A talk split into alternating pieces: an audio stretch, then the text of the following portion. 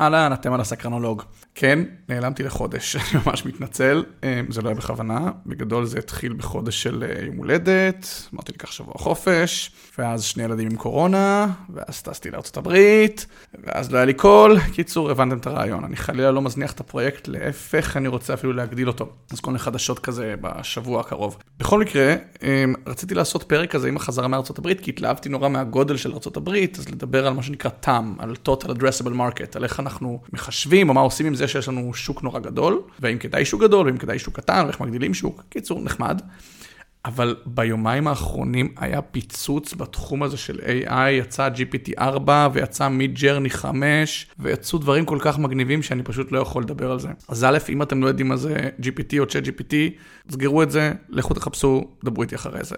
אז ככה, מי שמכיר אותי יודע שאני לא תוכניתן גדול, אני לא תוכניתן בכלל, למען האמת לא כתבתי קוד בערך מכיתה י"ב, שזה ממש לפני המון זמן. ככה כשיצא GPT וסיפרו לי שזה יודע לכתוב קוד, אז התחלתי טיפה לשחק עם זה.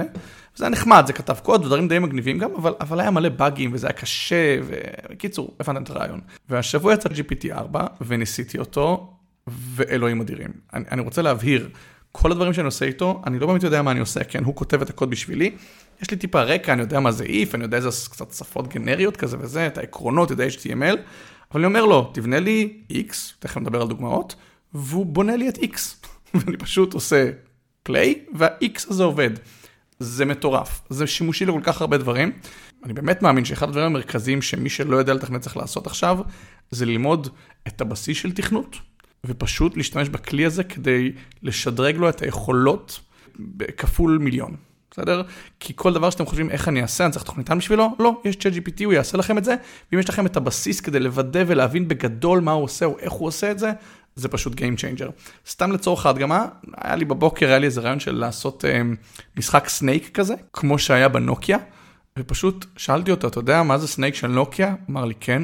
אמרתי לו, אתה יכול לכתוב לי את זה? אמר לי כן, והוא נתן לי את הקוד. עשיתי play וזה עבד. נתתי לו קצת כזה back and forth כזה של אה, תוסיף כותרת, תוריד כותרת, וזה פשוט עשה את זה. אז זה דבר ראשון, אני אשלח יחד עם ההודעה גם לינק לדבר הזה שתוכלו לראות מה זה בנה בשתי שניות.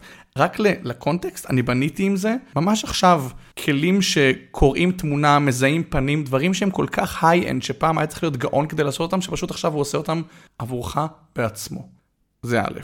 ב', דבר מדהים שקרה, משהו שנקרא האסל GPT, בחור בטוויטר החליט לעשות דחקה. רק שנבין, מדובר במישהו שאין לו איזה מיליוני עוקבים, כן, היה לו איזה אלף עוקבים, ובארבעה ימים האחרונים זה נהיה 87 אלף, כי מה שהוא עשה, הוא כתב ל-GPT4, בגדול, ואני אתן לכם לינק לדבר הזה, יש לך 100 דולר, אתה המנכ"ל, קוראים לך האסל GPT, אני הולך להיות האיש קשר האנושי שלך לעשות פעולות, בוא נעשה את זה רק אה, חוקי, אני רוצה שתהפוך את זה לכמה שיותר כסף. וזה פשוט התפוצץ. אנשים מקימים עסקים שה-GPT זה המנכ"ל שלהם, והם אשכרה עושים כסף, וכל הסיפור הזה רץ רק ארבעה ימים. אתם חייבים לראות את זה. זה פשוט טירוף.